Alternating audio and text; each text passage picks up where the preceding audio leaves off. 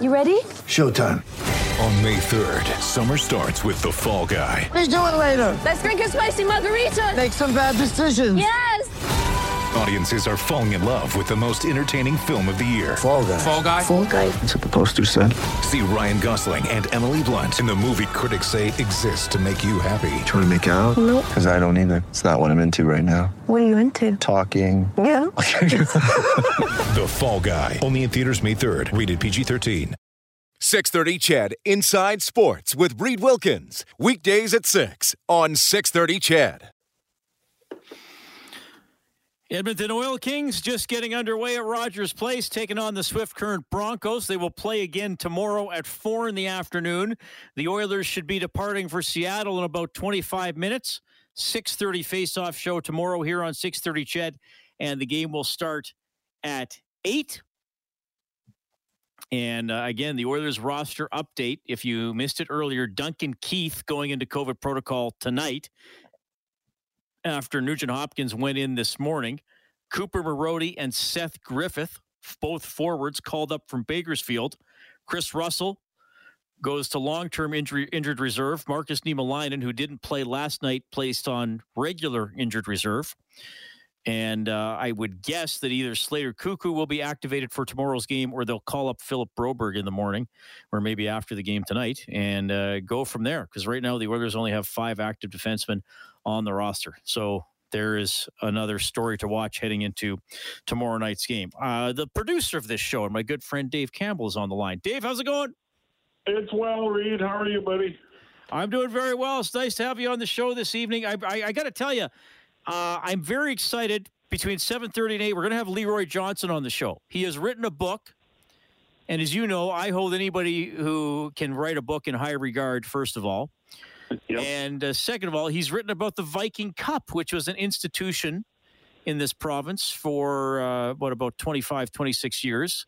And I believe, yeah. I believe a big part of your formative years as a sports fan. Oh. What's the story there? Oh, my oh my goodness, Reed. This tournament this just gives me such good feelings and good memories. So my grandparents lived in Camrose for thirty years. So I have seen plenty of a Viking Cup in Camrose at the old uh, Max McLean Arena, which I think was just called the Camrose Rec Center back then. Um, and, of course, it was hosted by the uh, then the Camrose Lutheran College uh, Vikings, who shocked the world in the mid-seventies, or shocked the country in the mid-seventies. This small school from a small town in Canada won the national uh, college championship, but they hosted this Viking Cup tournament, which was uh, an international tournament. Uh, Kevin Prendergast, the one-time uh, director of player personnel for the for the Oilers, said this was probably the, the second best tournament, the, as far as a uh, you know a junior select tournament. Uh, the, the best one, obviously, being the World Juniors. But you know, you look at the number of N H L players that have gone through the the the, uh, the tournament. You know, there's Dominic Hasek, there's uh, Boris Smirnov, former Oiler, there's Henrik Zetterberg, there's Oh, boy. This, uh, Olli Jokinen was a tournament M V P. Klima. Yeah. Roman Turek. Yeah. Tuukka Rask played in it. The most famous, uh, I guess, Canadian was James Patrick, because he was on the team with Dave Tippett uh, when the uh, Prince Albert Raiders were in the first Viking Cup in eighty-one. And, uh, you know, we, we're big on the uh, U Sports here, of course. Uh, U of A Golden Bears won it in eighty-eight, and then in ninety, McGill won it in Uh, yeah, nineteen ninety, ninety-two was uh, U N B, University of uh, of uh, New Brunswick. So three straight uh, tournaments. You had, you know, back then it was called the C I A U. You had the university uh, teams winning, but tremendous tournament, uh, big time volunteerism, billets. Uh, a lot of the families took in the players, of course, if they had to, and um, you know, near the end. And I don't want to spoil it because Leroy will will explain it, but this was very expensive, and at a certain point, uh, the later the tournament, uh, you know, in its in its later years, there was a lot of concern about, okay, we're we're matching up young hockey players against more mature hockey players, and that created a problem. But I'll tell you, like I remember, I don't know, eighty-six to about, you know, ninety, ninety-six, ninety-eight, somewhere in that range, maybe a bit longer. Uh, this tournament was something that I I watched every two years. In Camrose, because I used to spend all my Christmas holidays or, or most of it in Camrose with my grandparents, and Um, you know, and, and by the way, the off year, uh, the Vikings would go to Europe and play in tournaments there. So um, it was it was a tremendous tournament and one of the best memories I ever had in my life when it comes to sports, especially watching games with my grandpa. Yeah, well, that's awesome. Yeah, and you, you, it was every second. I get the first the first two years they had it back to back. Then it was in every even numbered year from eighty-two to uh, to two thousand six. And my I, I never got to go to it, but I, I remember working in Lloydminster that you'd cover the H H L players named to the, usually there'd be an H H L All-Star team there, right? So that mm-hmm. was always a big deal for players to be named to that team. Yeah, I'm really looking forward to, to talking to Leroy for sure. Hey, I appreciate you checking in tonight, Dave. I know we're uh, we're heading into uh, the, the Christmas. Are you are you taking some time off next week? Long deserved yeah. for you, I think. Yeah, taking uh, next week off, and then you know uh, kind of spills into the, the following week after Christmas and Boxing Day, and then uh, working the rest of the rest of the year. And yeah, but I'm looking forward to, you know, having a, a few days off here. It's uh, you know, didn't really take time off when I came back home from the three and seven trip with the Elks. That was uh, that was a grind, and uh, I think I took I took one day off. You know, you know from from the regular grind. You know, from I think I took a Friday off a couple of weeks ago. Can't remember anything anymore. That's the problem. So it'll be nice to get uh, as much rest as my kids will allow me to have. that's, They're in charge.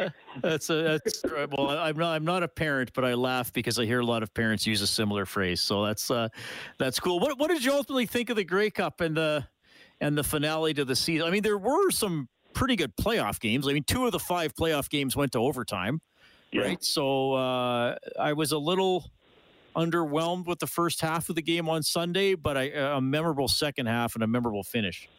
Yeah, I would put it up. You know, anytime you go to an overtime game in the Grey Cup, I mean, you got to be considered as one of the best games of all time. Is it a top ten game? I'm sure it would threaten near the bottom of of, of that list, top fifteen. You probably have a good good case there. But I'm with you. The first half was a slog and kind of reminded me of the regular season, right? Okay, this is what we put up with in the regular season. It, there wasn't a lot of great moments in the regular season. There were good games in the regular season, but you know, the first half was terrible. The second half in overtime, I mean, it just it just elevated. And to me, I I cannot believe the Tiger Cats on their home field with a twelve-point lead, a two-possession lead, found a way to give the game back to the Bombers because they dominated. The Tiger Cats dominated that game, I think, for three quarters and gave it back. Now, I do think the signal should have been uh, there should have been a signal conceded. That's just me, but I I, I think it's a, a secondary issue to the point that, and you and I talked about this. They were on the five. It was first and goal from the five. You got to punch it in, and and that's the thing about the Bombers is they hang around, they hang around, they hang around, and they haven't had to face this type of adversity except in the playoffs with six turnovers in the West Semi against the Riders, and then they didn't play very well. I mean, Zach Caleros threw six interceptions in two games. That, that's that's remarkable. Didn't play very well, but they're so good that they find the moments. They find the moments where you go, okay, here it comes. And that's the thing with the Elks this year. We never really got that. We didn't get that at all, actually. Um, and it just shows you when you're that good, all you need is a is one or two things to go your way before you seize momentum. And and You, you get the game back, where if you're the Elks, so many things had to happen, lined up in a row, and if one thing went off kilter, you're done. But that's how good the Bombers are. But this is going to hurt for the Tiger Cats. I mean, I think about Simone Lawrence. That's four Grey Cup appearances, no rings. Brandon Banks, the same thing. Uh, you know, I hurt for those two guys. It, it's it's really tough to see that, but that's that's pro sports. I mean, you know, it's hard to get to the Grey Cup, and Hamilton's been there four times in the last, uh, you know, eight years, and they haven't won one. But the Bombers, they are a machine. They're the best run organization in the league. I think Calgary's close, uh, close second. But uh, if you want to emulate uh, a football organization, the Bombers are at the top of the list right now.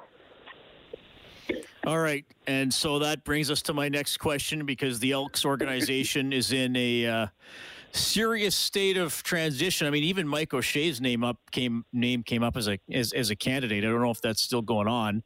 Uh, you know, obviously Chris Jones discussed, uh, Barker, Dickinson, oh, McManus, G. Roy. I mean, on and on we go. Yeah. We, I mean, we might get something next week for all we know, at least when it comes to a G M. Yeah, I think so. And, you know, the, the names that you mentioned are all in play. I think Chris Jones remains a really uh, strong candidate because of this reason. And there's a reason why I believe there was interest in Dave Dickinson and there's interest in Mike O'Shea, although I don't believe that there's been an, an interview with Mike O'Shea. But you have to wait a week after the Grey Cup to make, uh, to make the uh, ask for permission. Uh, so that's why I'm wondering, is it next week? Maybe it won't be next week. I, I don't know. We'll, we'll see what happens. But um, with the football operations cap, which is annoying, um, and the fact that you had to get rid of uh, – well, you didn't have to. I mean, Brock Sarwin and, and uh, Jamie Lozano and Chris Preston, and even though Preston doesn't count, I mean, they had financial reasons, the Elks did, not to make the move. But the moral and ethical reasons went out here, and they're getting – penalized for it, really, you know, not necessarily because the, you know, the league's vindictive or anything like that, but just because the way that football ops uh, salary cap is, is set up, they have to keep that salary on their books for five years unless there's something worked out with the league. Um, so, you know, the head coach, G M spot, they have it to one guy would save some money for sure. But that doesn't necessarily mean it's going to go that way. I know that Justin Dunn reported Ted Govaya, the assistant G M of the Bombers, who would be an excellent choice among a lot of excellent choices. Uh, he interviewed for the job, and he's been with uh, Winnipeg for a long time, helping uh, helping out Kyle Walters, the G M, and of course Danny McManus. And I know McManus's name has come up. I heard because he doesn't reside in Canada for most of the time, as I believe he lives in Florida, uh, that might. That might take them off the out of the running, perhaps. But I mean, there's a lot of candidates out there. I was playing a couple of days ago when he said Jim Barker would in- interest me the least, and I, I, I'm with that. You know, but I, you know, Chris Jones is the sexy pick just because we know what he did in fourteen and fifteen, but it would make the fan base extremely nervous, really, and for obvious yep. reason, right? So. I think it's instant gratification because you know what you would get with Chris Jones versus building a program. Because I think there's a lot of G Ms that are, that are out there that are interested in the job that could do a really, really good uh, good uh, job at steering the franchise into uh, long-term success. But uh, the organization, I mean, they're winning a lot right now. This is uh, very much a win-now business, and there's no such thing as rebuild, I think, in this league because you can turn it around that quickly, but you still have to have some patience here. So uh, I think Chris Jones is a very strong candidate, though, but there's some there's some warning labels with this hire, right? You know, you know, we don't know why.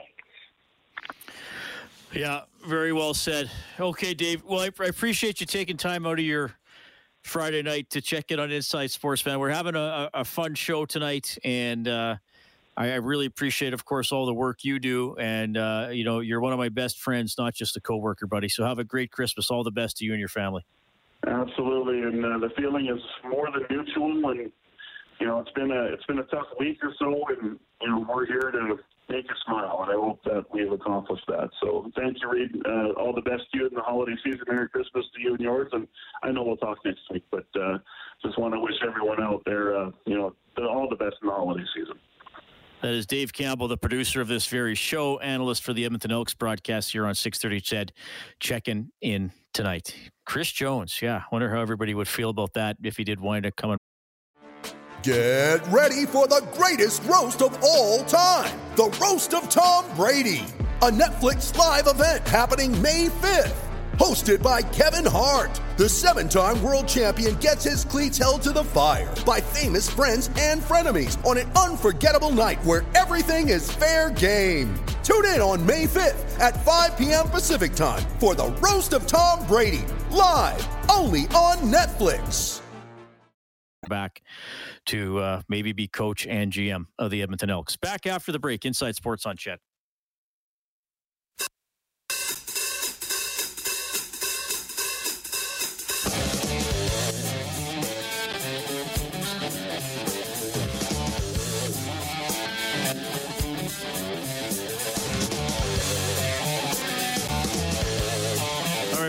here, Kellen. This is Satch Boogie by Joe Satriani. Sent Who in by an anonymous text, so this person did not send the name in. But a mysterious anonymous texter. Apparently this was sports bumper music at uh, good old uh, Global Edmonton slash I T V back in the eighties and nineties for Sports Night. Oh, nice. Perfect. All right. seven eight zero, four nine six, zero zero six three is the CertainTeed hotline. CertainTeed, professional grade building materials. It's also the number you can use to text in. Kellen, has uh, anybody written in any uh, messages besides yes. the song requests tonight? Uh, okay. Uh, we got quite a few here, actually. Uh, we'll start with Joe. He says he hopes that the Oilers go deep into the playoffs or maybe even win the Stanley uh, Cup. So there's his Christmas wish. Uh, Roland, his bold prediction for the year was Perlini scores twenty goals. So his Christmas wish is for nineteen more. Good. Don writes in and says his highlight of the year was the Maple Leaf victory over the Oilers, and he makes says it makes it sweeter because Reed, you do like to take shots at the Leafs now and again, all in good fun though, and he wishes us a Merry Christmas. So Merry Christmas, Don. And uh, Louis says Paul Maurice, should the Oilers kick some tires? Is it too soon? And he put L O L. So I don't know if he was being sarcastic or if it meant something, but no, he's joking around. There we go. So. Uh, do I take shots at the Leafs? Not very often. You take more shots at the Riders than you do at the I Leafs. Definitely, I definitely troll Riders fans more than I troll Leafs fans. So the Leafs are good. Leafs are very good. Yes. Yeah. Well, they're they're nine zero and one in Rogers Place. Maybe if I, I guess my wish is is sometime in my career to see the Oilers win a home game in regulation against the Leafs. There we go. Yeah, that'd be a Christmas wish for sure. Okay. Yeah. The, that was pretty big news out of Winnipeg earlier today. Paul Maurice, who's, you know, a great N H L coach, decides to uh, step down. The G M of the team, Kevin Cheveldayoff, was asked, were you thinking about firing Paul Maurice? Uh, Paul and I went back, um, you know, and, and if you could have sat in some of our rooms where we negotiated his contracts and stuff like that, a lot of times we talked about, he said, just give me one-year deals. He said, because, you know, I'm at the point in time in my career where, you know, being... you know, happy in, in, in life and being happy in my job and doing what I'm doing. He says, you know, like, maybe you should just give me one-year deals. And I said, well, I can't, because every year I keep giving you a one-year deal, then the media is going to keep asking me, like, when are you going to extend them? I said, so, um, you know, so anyway, those are the kind of conversations that we had, but but it became clear, you know, as, and certainly in these last couple of days here with, with our conversations that, you know, I, I think he, he definitely felt that he couldn't push the buttons, and, and, and we came to an agreement.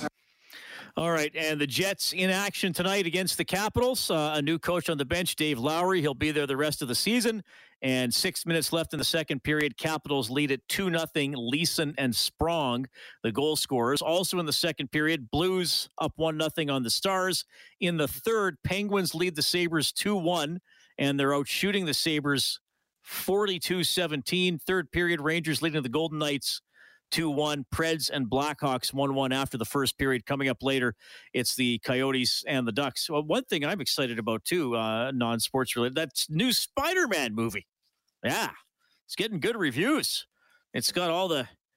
Are they calling them the Sinister Six? Aren't Don't all the villains amount to the Sinister Six, pretty much? I don't know. That's the way I'm looking at it. It's cool they found a way to combine them all together. I'll have to go see that. Viking Cup memories with a guy who used to be the tournament coordinator. He has now written a book on the tournament. Leroy Johnson, coming up next on Inside Sports. Stick around!